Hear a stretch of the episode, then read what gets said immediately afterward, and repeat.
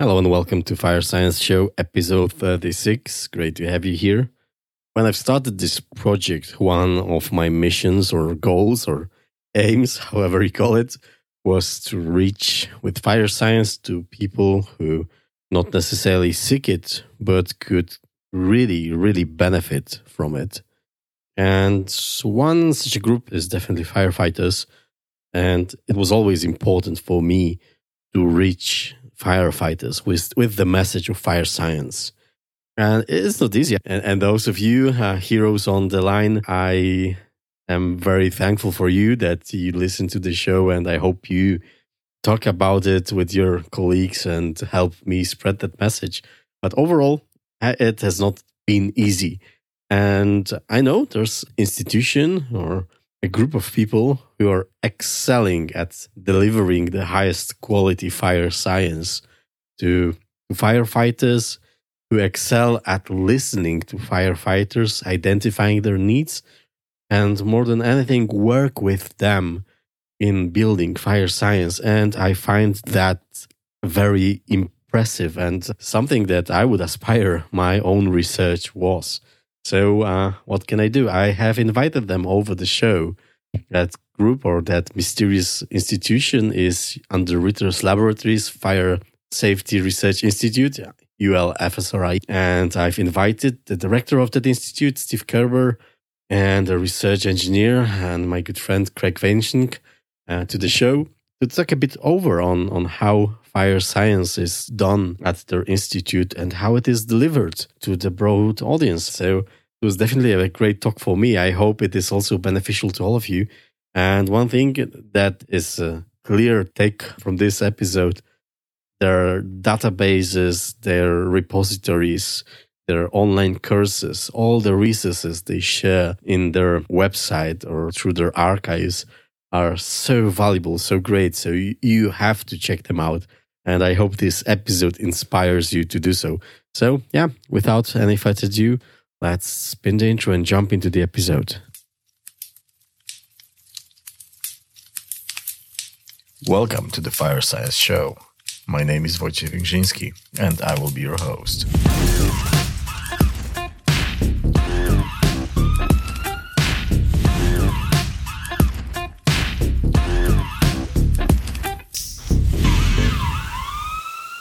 Hello, everybody. Uh, I'm here today with two great guests.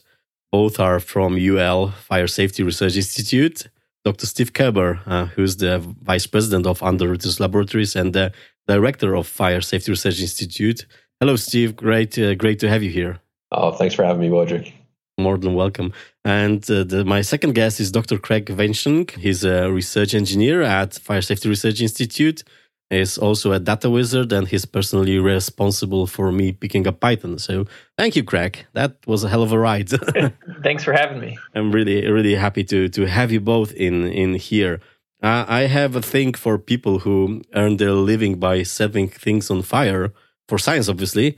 And uh, it seems that your institute is the king of of burning things down for a living, and I admire and I'm jealous of the scale at which you guys are working. I would love to hear maybe there is a short variant of the story how such an institution comes to life and how does it thrive in in this world field of commercial testing and not really this altruistic approach to research. So I'll, I'll try and tell the short version of this, but I think to tell the short version, I'm going to go back to the 1800s because I think a lot of your listeners don't understand the origins of underwriters laboratories. So if you go back to 1894, the World's Fair was being held in Chicago. And around that time, electricity was being introduced, and there were fires occurring all over the place. And the insurance industry was trying to figure out what to do because if these fires kept happening and they kept getting losses, they were not going to survive as an industry. So our founder, William Henry Merrill, got called from MIT and he was a electrical engineer, and uh, he came out to Chicago, and his first office was a temporary setup in the hayloft of a Chicago Fire Patrol station. So as the horses and firefighters would go out of the firehouse, he would go with them and he would determine what caused these fires. And out of that came the idea that, well, if, if we're going to prevent these fires, what we need to do is have standards. We can't just have anyone puts whatever product they want into the marketplace and we learn by trial and error. He came up with the idea of, well, no, we need standards and we need to test these products to these standards. And then we need to make sure those products continue to be made by those standards. And then we'll have safe products that will be more reliable and not have a lot of fires. Fast forward to today's time, Underwriters Laboratories is multiple entities. Craig and I sit in the nonprofit Research Institute. At, that is the nonprofit arm of Underwriters Laboratories. A lot of the people that see the UL in the circle and the testing, mm-hmm. uh, that's a for-profit subsidiary. So that's a completely different legal entity. We we do not sit there. We sit in the nonprofit. Mm-hmm and we are one of the research institutes. We're one of four, the Fire Safety Research Institute. So we have a team that's completely dedicated to studying the world's unresolved and emerging fire safety risks. That's pretty cool. And think that it's it has started with electricity um, caused fires and now probably 125 years later, you're still dealing with the same things with uh, like PV panels and electrification and batteries used in houses. So it's, it's kind of funny. These problems do not go away even after 125 yeah. years of research. You're exactly right. And I, I, think that's, I constantly have to continue to tell that story is that everybody thinks fire has been around forever, it's been figured out. Fire is a very young science, and there's mm-hmm. so much to learn, which is why this is such a great field to, to be in even if you, you don't have to go 125 years back, go 50 years back and think about tools we had. None of the CFD modeling we have today, none of the zone models we have today, none of the uh, laboratory even tools we have today the ability of, of doing research is unprecedented and yet the number of questions is just rising. Uh, I also know that some time ago the focus was on the firefighter um, safety and most of the actions were towards increasing uh, firefighter knowledge, uh, working on, on reduce, reducing injuries. That's, I assume now with the rebrand to fire safety, the mission has grown up. It's, it's bigger than, than just that. Is it still an important part of FSRI? It, it is, and it's the most important part. We grew out of just doing firefighter safety research and still do. I mean, that's the primary thing that we do. That's our most important stakeholder group, I would say, is the fire service. They need all the help they can get, and I think they deserve the best research out there because of what they do for all of us around the world. And this past year, we evolved to the Fire Safety Research Institute and sounds minor, right? We change one word, but the reality is that we've broadened our scope tremendously. Uh, everything is now fair game. So we're doing a lot more in fire forensics. We're doing a lot more in wildland urban interface. I know you, have talked with Sarah McAllister and, and Michael Gollner and all the great work that's happening there. We're trying to contribute to that area as well. Fundamental fire science, fire modeling, we're doing a lot more. But as you know, that all fire issues, at the end of the day, they're a fire service issue as well. So we need to keep that group mm-hmm. of people educated and as, as smart as we can. And I mean, we, we started the firefighter component in the early 2010s, and they continue to be incredibly important. We've covered a lot of ground, but there's so much more to cover. No, I, I don't think these topics are exclusive to each other. They're part of, of one world, and developing tools or understanding of fire physics is definitely useful for firefighters as as well. Now I've I've brought in the introduction that you guys are doing fire experiments on an unprecedented scale, but that needs some justice. Craig, I, I know you've been like burning houses for five years or so now. Tell me, how does um, ULFSRI experiment look like? Like, what, what's your guys doing in the lab? Because many people would have skewed idea of what a laboratory looks like and uh, yours is nothing like a thing you would find in google first page when you write laboratory in it. Yeah that's an excellent question. And I, I would say our laboratories anywhere and everywhere. You know we've been blessed with the ability to take it on the road with us. So we've we're able to do acquired structures and i'll touch on that in a, in a minute meaning that we can burn structures that are ready to be demolished that were built for something else. But then we also have, you know, the ability to test in laboratories like our corporate headquarters in Northbrook or at some fire training academies like one that we we use a lot in Delaware County, Pennsylvania, which is just outside of the Philadelphia airport. The the interesting piece is, is I think you touched on is the scale. So, for a lot of this firefighter research, there's value and, and there's a lot of our work that touches on multiple scales from laboratory bench scale to the full scale house, which is what our stakeholders want to see is yeah, it's great that you can do this at the small scale, but what happens when you start to burn a real house? And so we have, over the years, one of our engineers has designed and kind of continues to evolve our test trailer. So we have a 30 foot custom built trailer, which houses our data acquisition, our video acquisition, all of the hardware you would need to modify structures to make sure that you know we can get the most out of our test system. So our data acquisition system scales up to about six to seven hundred total channels of data on a truck. Yeah, so I mean it's That's it's it's movable. Cool. We typically will have upwards of 15 to 20 gas analyzers. So we have custom built racks that one of our other engineers has developed so that we can measure gas concentrations throughout structures and then we can we have the capabilities if we want like we, we did towards the end of 2020 where we can live stream some of these experiments really give a feel for the scale. As part of our, our coordinated fire attack project we were burning some strip mall units in ohio and uh, those units went up to 80 feet deep by 30 feet wide. So, among the larger open air structures that I, we've seen in, in literature, we've burned them, and we've seen you know traveling fires within there with real fuels I know it might not be the, tip, the, the traditional definition of a traveling fire, but you load those with typical commodities, and and you'll see that that localized flashover within the compartments. The scale of that is big as anything, and we'll pull up with our trailer and and, and instrument the houses in a few days and burn. And we don't burn as you kind of alluded to. It's with the fire service. We don't want to burn just to burn and watch. We want to burn and measure and then be able to determine some conclusions, some takeaways that we can give back to the fire service to help improve their tactics. I, I know there are some listeners uh, who, who, in their mind, will be now going, "They did what?" It's the, the scale is unprecedented. As and as someone who's do, trying to do this, I, I I cannot do a half of this in in my lab, and you do it outdoors. That is amazing. But I also know, and then Steve, this one is is to you full scale tests are hard to set up. They're like take long time and they're really difficult in controlling variables. Obviously, often we come to conclusion that okay, burning this house is, is not feasible in full scale because we will not be able to get answers because we cannot control the environment. So how you guys are working on that?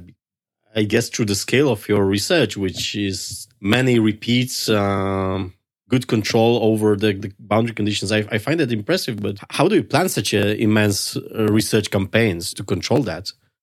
You're absolutely right. It's critical.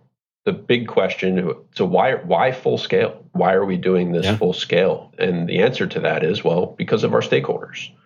We learn early on that if you're going to do research with the fire service, which means you're going to bring them in, you're going to make them part of it you're going to teach them about measurement science. You're going to teach them about variable control and, and all of those things. If they're going to believe anything that comes out of it, they need to see their reality and their work environment in the experiments that you're running. And okay.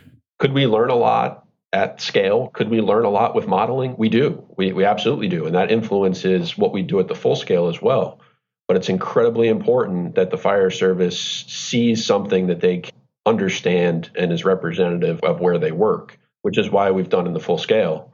And when it comes to variable control, you're absolutely right.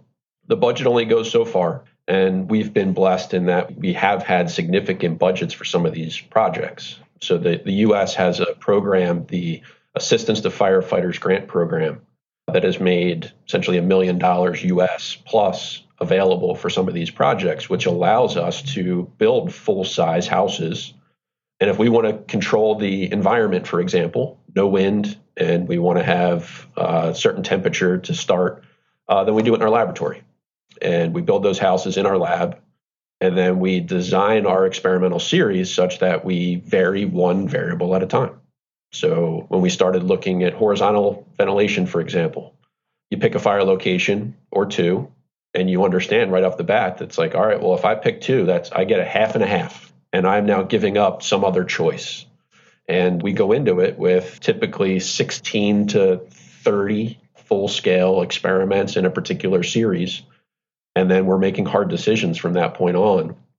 And it typically has to do with what do you really want to get out of this? and what does the fire service really want to see and and in many cases it's not what they want to see it's what you educate them and what you come together as what are we really looking at here and most of the conversations as, as craig has had many of these come down to okay you want to look at that all right well then you're giving up these five things is that what you want it's like oh well i didn't realize that or we try and cover multiple variables with a lot of instrumentation, which is another route to go. But these are tough. I mean, you want to run hundreds, but you wind up only being able to run, say, 20. And to piggyback on, on your comments, Steve, one thing that I've come to appreciate over the decade plus of, of doing fire testing with the fire service is, you know, as we've evolved these projects and we've stepped through different variables, like Steve said, the horizontal ventilation to say a vertical ventilation to a forced ventilation and then we we did some coupled ventilation suppression experiments. And the fire service was like, well, we want to see these in the field. Now that you put it in the in the real world where we've got weather, where we've got some unpredictability from the non-controlled atmosphere of the lab, what happens? And it shows the physics generally still follow, right? We know that the physics of fire don't really care if you're in the lab or outside. We just introduce some some additional variables mainly. But what's what has struck me is now that the same stakeholders are saying, well, hey, can we get back in the lab because there's too many variables in the okay. field. You know, we, we couldn't do this because the, the houses were all different. Or, yeah, you got to burn a strip mall, but the four units were all slightly different sized. So now we can't control this. I'm like, part of me is like, it's wonderful to hear that evolution of the stakeholder group start to recognize what it means to conduct experiments and what a, uh, what an experimental matrix really looks like if you want to try to cap some really strong takeaways and the need for replicate experiments. So now when we, we have these kickoff meetings with our tech panels, they're saying, okay, let's run some replicates, you know, to start so that we can really start to to hammer out what our changes are going to be when you start making some changes. I'm like, this, this is wonderful. It's so exciting to see that change within the folks that we're working with. I sometimes have this trouble reaching my message with with the world of practitioner firefighters. Is sometimes they, they downplay in a way what has been done in lab that in, in reality it looks completely different. Or they try to give these human features to the fires like that fires grow or develop the fire behaves this way. You know like if it was this metaphysical thinking behind fires where i have science to say that it behaves this because of that but in other conditions it will behave completely different. And and somehow you know it, it's very difficult to break this mold to reach firefighters with, with this let's say lab science. And Steve, you came from this environment. You were a firefighter. You were a fire chief. Then you became a, a fire researcher. I, I, guess that that's, that was the order of things. Maybe you were always a fire researcher in your heart. How was it for you to discover this aspect of, of this structured fire science, this controlled boundaries, and the amount of knowledge you can actually get from that? And I think it's my personal opinion. You can learn more from controlled variables and even scarce outcomes than from just witnessing a, a random fire without comprehension of what happened. Spoken like a true scientist. I mean, you're, you're absolutely correct. Is that, I mean, you got to build trust. And I think that happens over time. That's not given, that's earned. And yeah, I mean, I grew up in a fire service family. So I was around practitioners my entire life and, and then found the fire protection engineering program at the University of Maryland so the cool part there was they've got a program where I, I wasn't living on a dormitory on campus. I was living in and running a fire station and a very busy fire station, relatively speaking. So I would get experience from a practitioner's perspective on nights and weekends.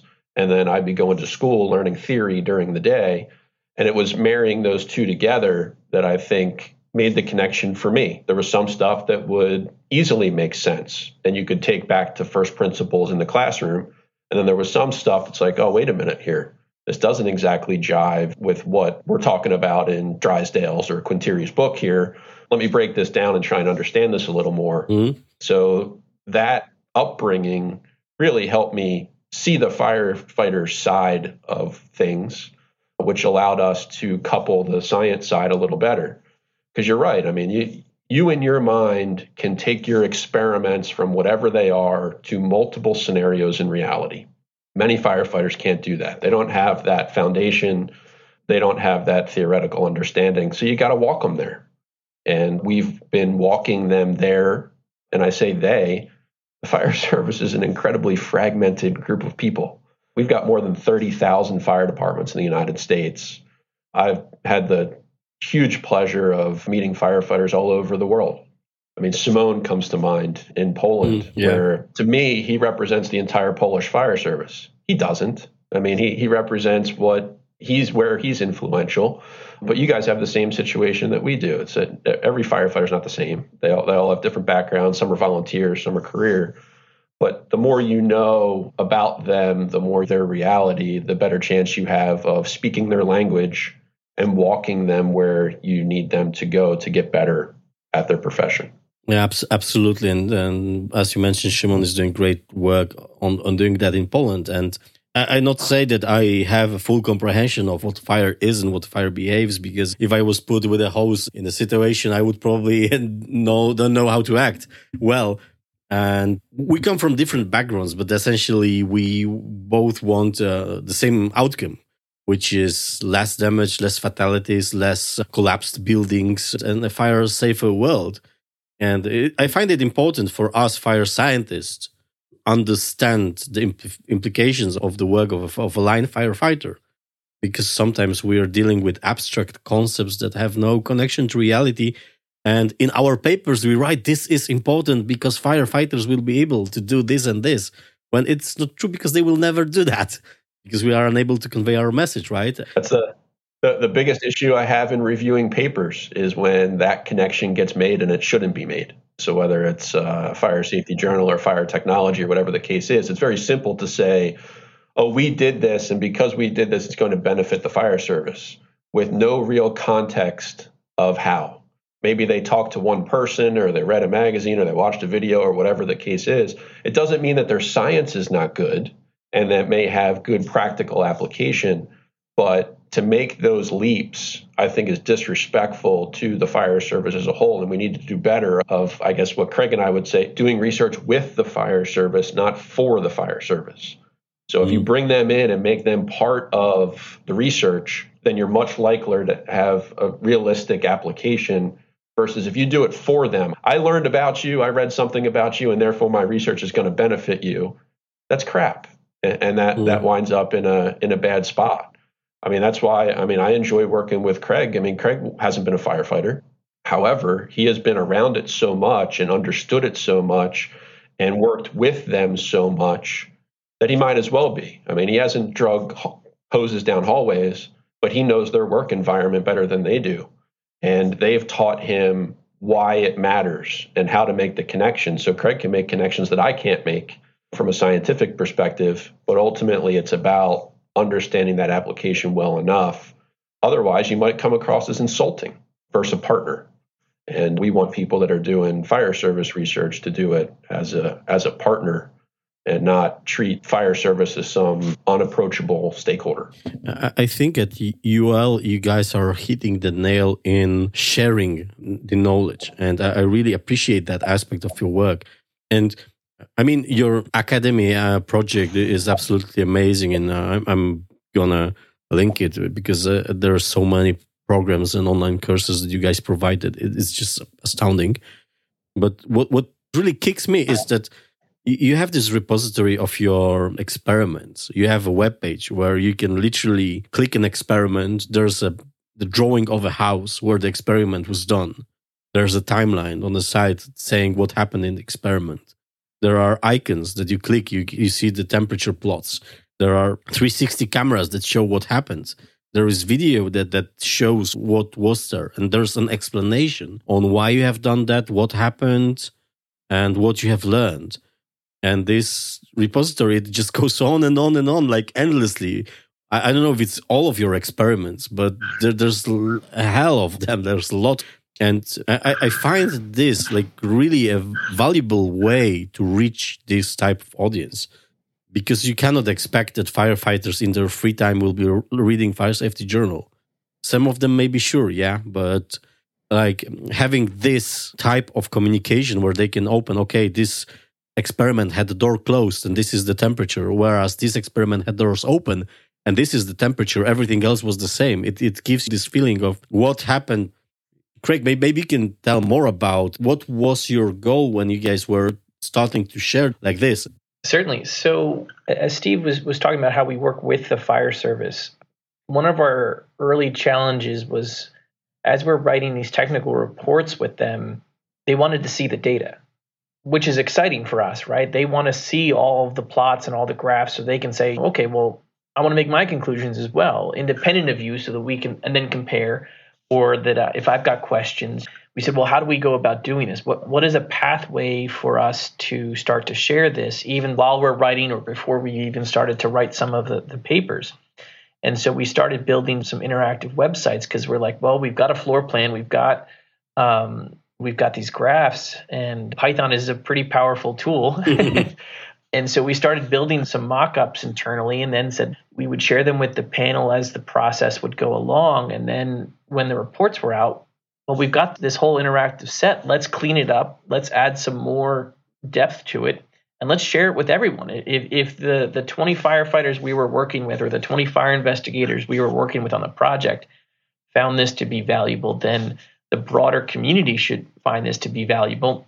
And I think one of the greatest things about working here is that we are encouraged to share our data to make things public. You know, we are a charity. It's an obligation to share our work and that is just a, a fantastic kind of ask of us, right? Is how do you put this data into a form um, that is digestible for your stakeholders? And so sometimes that is the interactive graphs, and we can even go a step further and make those graphs from static to even further mm-hmm. interactive and you can hover and zoom and, and, and highlight. But then there's also groups of stakeholders that want to actually see the raw CSV files that come out of our data system. They want to be able to interact. You know, there, there, might be some fire protection engineers or some firefighters that say, "Hey, hey I want to graph this. I want to I want to start to compare these." And so we have that opportunity as well. And so I think the, the, big key is designing the output to meet your stakeholder, because not every stakeholder and maybe not even every stakeholder within a particular stakeholder group is going to want to digest the, the information the same way. And so it's not a one size fits all solution. It's how do we build the right output for the right group of people based on that particular project. That's a fun challenge to have, especially when we can share it all for free.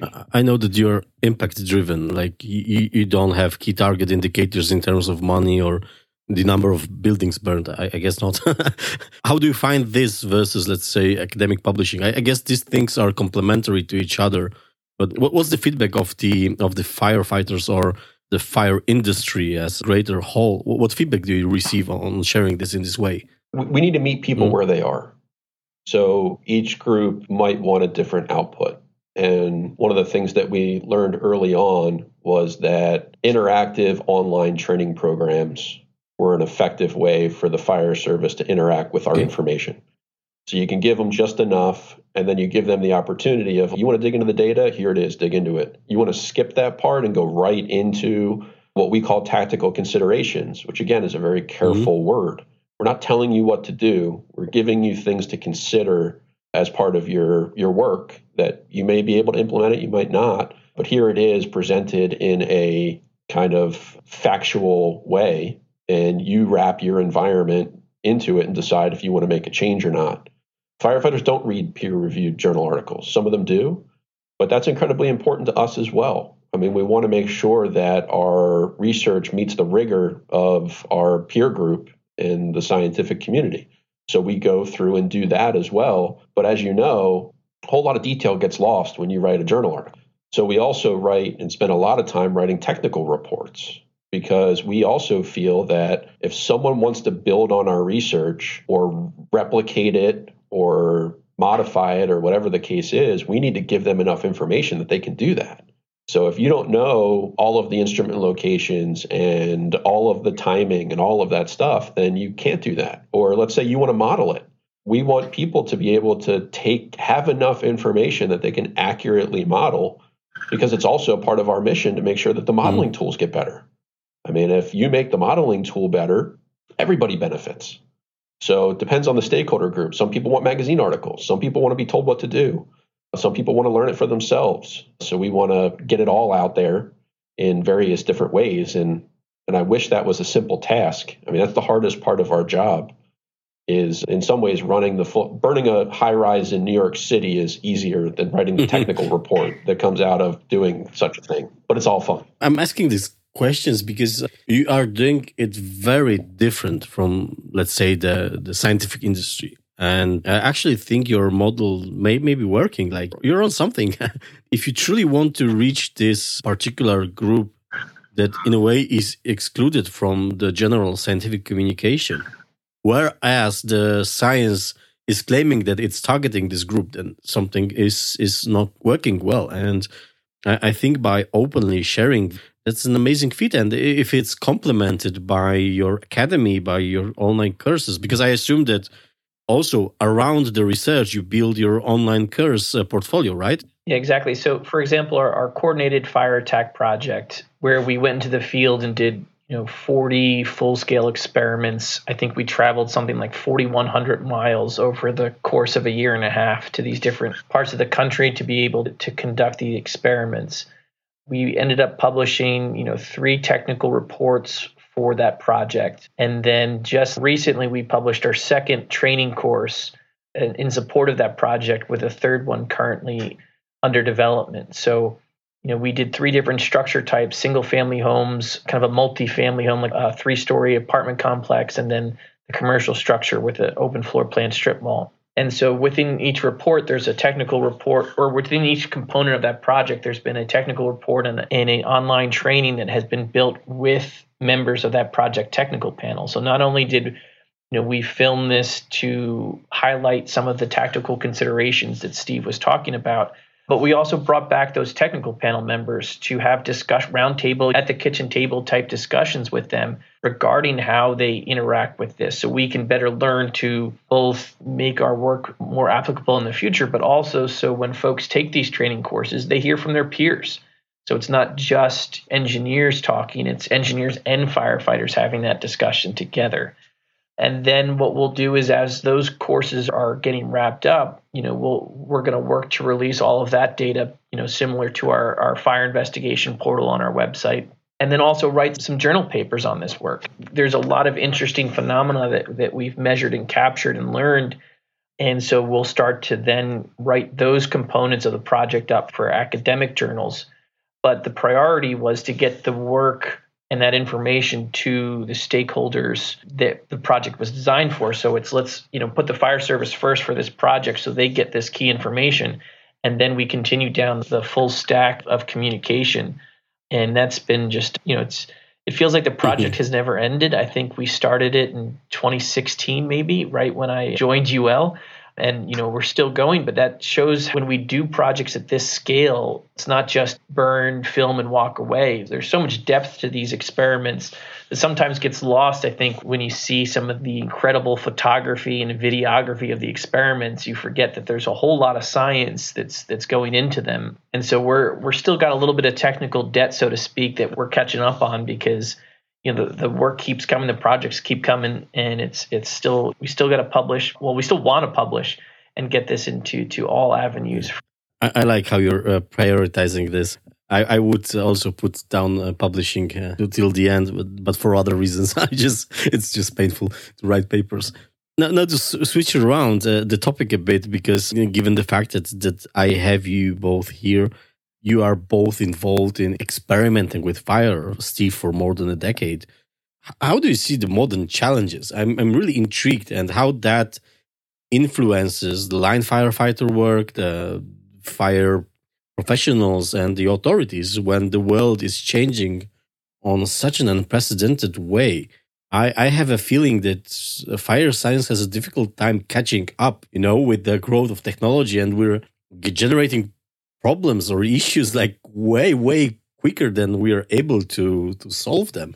What's your view on that? Do you do you also feel this you know rush where uh, you start a project and five years later it, it may even be irrelevant because uh, stuff around has changed so much?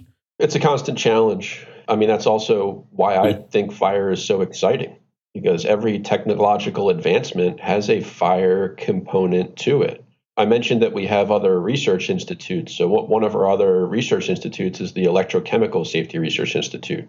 So they do a lot with batteries and things like that, which I think is is key here is that us as fire safety engineers or fire scientists need to partner. We need to collaborate and we need to understand that yes, fi- fire is a piece of the puzzle, but we don't have to be the center of that puzzle all the time.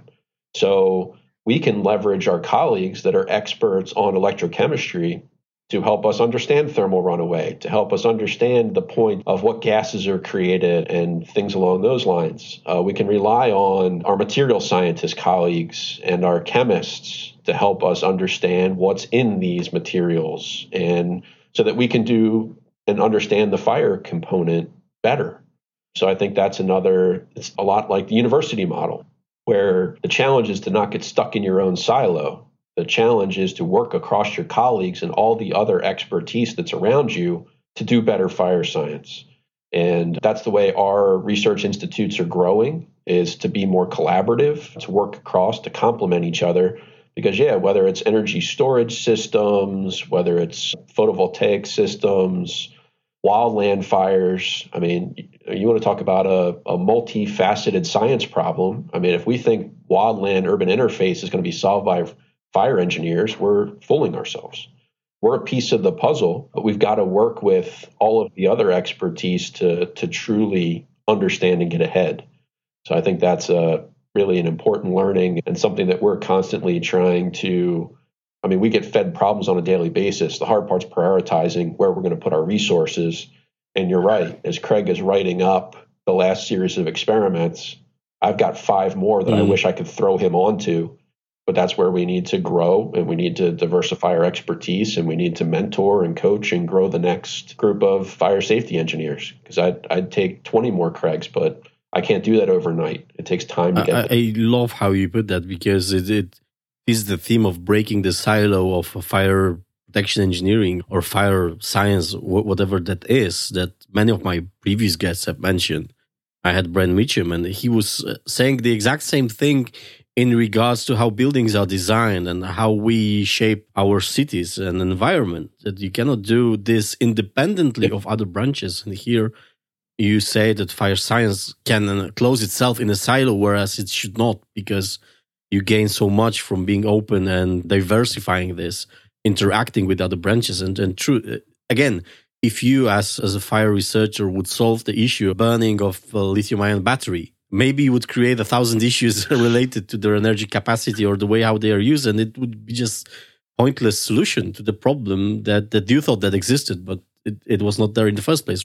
You're absolutely correct. And, and everybody can't be experts in everything uh, we've got to work together much like we were saying about the fire service right is you do research with them not for them and if you do research with them and you take that same model you can apply it to any problem you do research with the electrochemists you do research with the folks that are experts in climate to understand wildfire smoke exposure.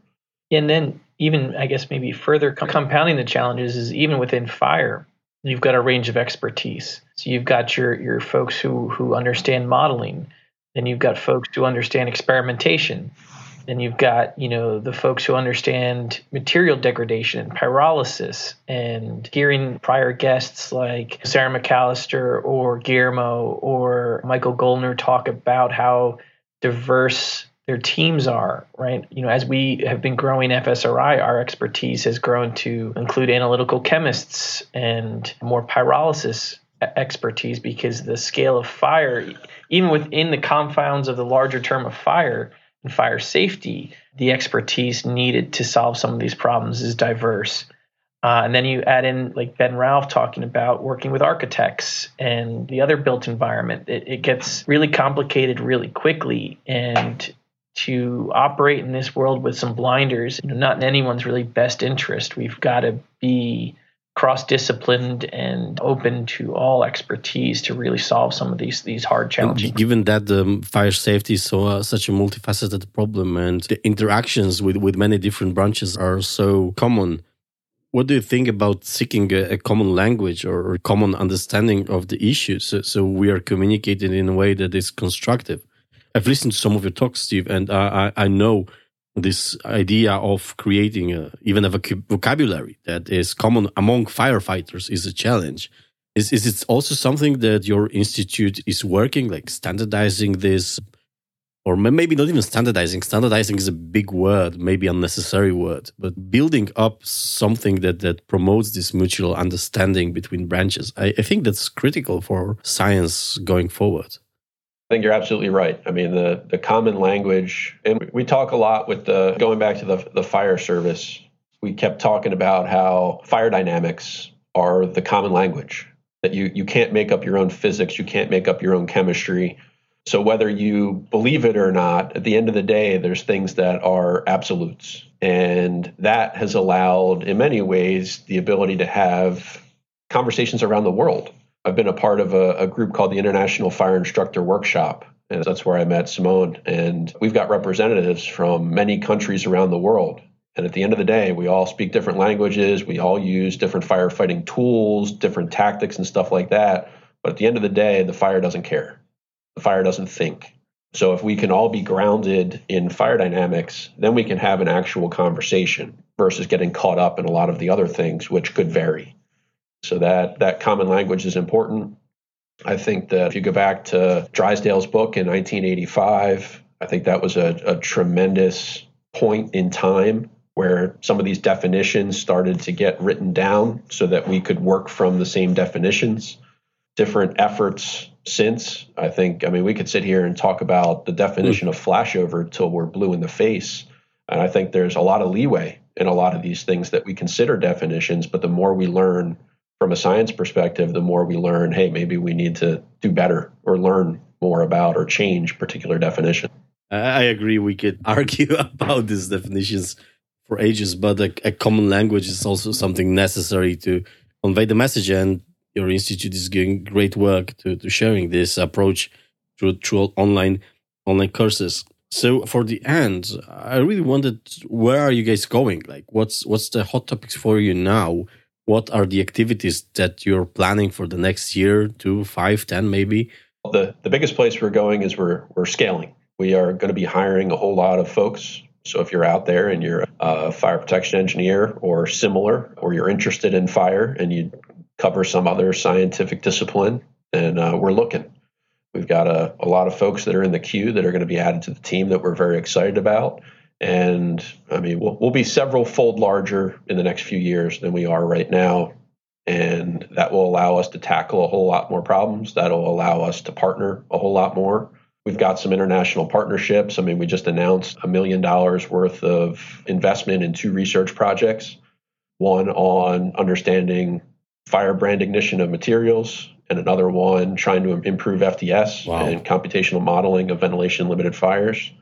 So that's being done in so the modeling one is partnership with Maryland and Ghent and Melbourne, and the other one is in partnership with Maryland, Melbourne, Berkeley. So we're trying to bring the experts together, tackle some of these hard problems with larger groups. So you're going to see more wildland urban interface research. We've got a lot of fire forensics research that's going to be published and released soon. We're still doing a lot in the health space. And then, of course, the, the firefighter work is going to ramp up. And I think there's some exciting stuff trying to understand backdraft and smoke explosions better. There's things around Craig's getting ready to put out a, a lot of great stuff on search and rescue and size up, where there's measurements being made that have never been made before. So lots lots of exciting stuff coming down the pipeline. Energy storage systems in garages and explosions a lot of topics that are, I think, pertinent to the fire safety world that we're going to do our best to bring our expertise and resources wow, to. That, that, that sounds amazing. And if you maintain the quality and this uh, public approach to all of your projects while scaling up, that is great news for fire science. And uh, Craig, uh, in the world of data science and, and fire, how is it looking uh, for you? Where, where are the new goals? That's a that's an excellent question. I think you know, one of the big pushes is to continue to evolve how we uh, share our data. So, building upon what we've done with some interactive graphs and visualizations, incorporating some machine learning work within our some of our data sets, and really just continuing to share and then then hopefully building on on our history such that people want to work with our data sets and interact with us i think that's kind of the, the big piece is we've got this history of full scale experiments and we want to share this information with all the stakeholders that can benefit from it. And so, keeping things open source, uh, using open source tools for processing data, for managing data, for version control, embracing the, the modern tech stack, so to speak, within all aspects of our data and, and management, and then continuing to share it. I think that's the big piece, and, and, and the most exciting piece is that you know we've got a couple repositories that are currently public on our GitHub, and the goal is to to you know continue to add to that and to publish in journals like Data in Brief so that they become you know indexed and archived much the same as one would a journal paper because i think for every journal paper we publish we should probably figure out a way to share the underlying data that went into that journal paper I think that's that's such a critical component to the success and the trust that you build with your work is basically showing here here's everything. Here's how we did it and it's a wonderful uh, opportunity to continue to do that. I also share the view that openness in science, sharing the data and building this, even the repeatability of the experiments, it's critical to move forward. And it's not often done. So, so Thank you a lot for, for coming and sharing about the mission of, of the Fire Science Research Institute in the Fire Science Show. And I'm really grateful for what you guys are doing. And I've been a big fan, but now I'm I'm much bigger fan. I'm happy that there are institutions like, like that who are not chasing uh, money or or you know titles or medals, but seeking true impact. And I think uh, the ways you push for that impact is working really well. And I really hope uh, many people, I guess everyone heard about you, but maybe not everyone went into your GitHub or checked your online courses. And I, I really hope people do because these are very valuable resources that you share for free and everyone should at least give it a try. So thanks a lot for coming, guys. Thanks for having us. Absolutely. Appreciate the opportunity and fsri.org that's where uh, everybody can go check all that stuff out. And thank you for creating this platform. I think we're we're big fans as well. Uh, we've learned much about the fire science world uh, through this podcast. So keep up the good work.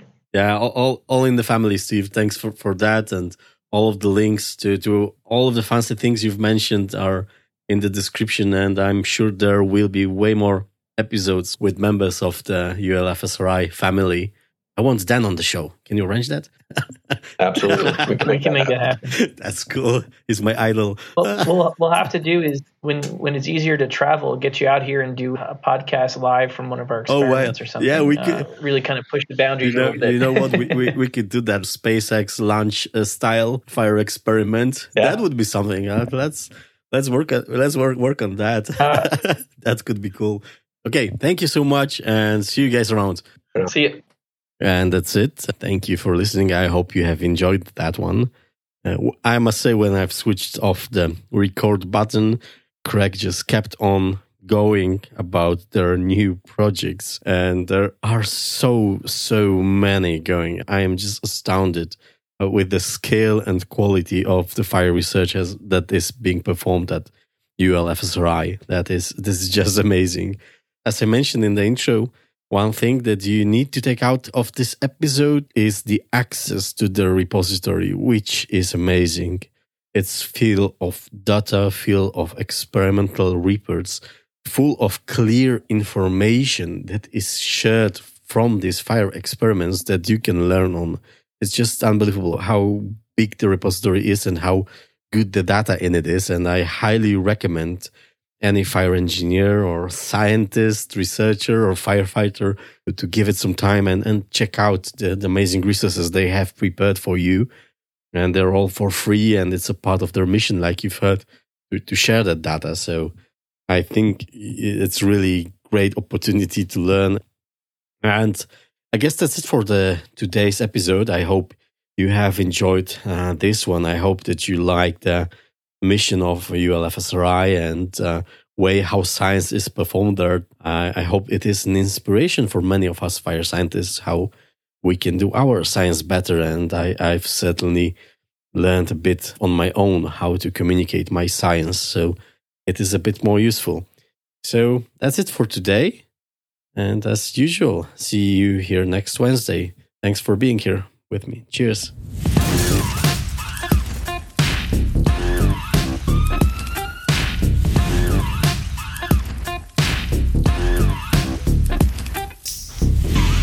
Was the Fire Science Show. Thank you for listening and see you soon.